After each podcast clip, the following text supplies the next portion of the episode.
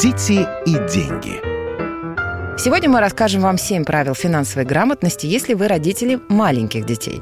Психологи советуют объяснять ребенку, что такое деньги и откуда они берутся с самого детства. Разговоры о семейном бюджете можно начинать уже в 4 года. Объясните, какие обязательные статьи расходов у вас есть и что вы делаете с оставшейся частью денег. Не забывайте следить за своей реакцией на финансовые просьбы ребенка. Если будете раздражаться и постоянно говорить, что не можете позволить себе дорогую вещь, то у детей сформируется мнение, что денег вечно не хватает и что они самая большая ценность. А еще, что иметь свои желания – это плохо. Делайте покупки с ребенком осознанно. Объясняйте ему, почему вы берете то или иное количество товаров, рассказывайте, почему из нескольких аналогичных товаров вы выбираете что-то одно и обсуждайте качество и стоимость покупки. Выделяйте карманные деньги еженедельно. Они могут появиться в жизни ребенка уже в 5-7 лет. Пусть это будет сначала небольшая сумма. Важно, чтобы этими деньгами он мог распоряжаться по собственному усмотрению. Попробуйте познакомить ребенка с деньгами через через игру. Например, попросите его найти товар по более доступной цене или посоревнуйтесь, кто это сделает быстрее. Заведите традицию благотворительности. Так ребенок учится сочувствовать и помогать другим людям. Это могут быть как подарки, сделанные своими руками, так и некие вещи и деньги. И, наконец, дайте ребенку возможность заработать первые деньги. Поощряйте это желание, обязательно его поддерживайте. Дети и деньги – Хороший способ дать ребенку понять принцип накопления – завести счет в банке. Сегодня большинство банков в стране предоставляют услугу открытия детского счета, и это очень удобно.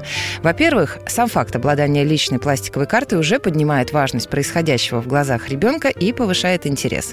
Во-вторых, это позволяет родителям следить за расходами ребенка, а ребенку не бояться потерять деньги или не досчитаться сдачи, ведь взаиморасчеты карточку упрощают эти процессы. Еще один плюс – возможность накопления на желаемую вещь.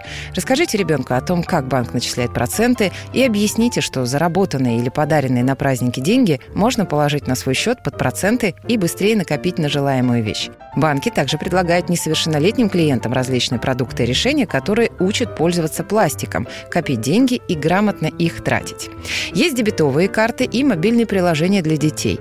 Тем, кому меньше 14 лет, пластик оформляется дополнительно к счету одного из родителей, а клиенты в возрасте от 14 до 17 могут с согласия взрослых оформить собственную карту, по которой даже предусмотрены различные бонусы, такие как кэшбэк. Образовательные эффекты от пользования детскими карточками и банковскими мобильными приложениями действительно есть, считают эксперты. Однако взрослым нужно провести с ребенком предварительную работу, рассказать ему, как использовать карточку, какие могут быть комиссии и ответственность, как избежать потери и мошенничества. В этом случае ребенок усвоит правила работы с банковскими продуктами. Дети и деньги –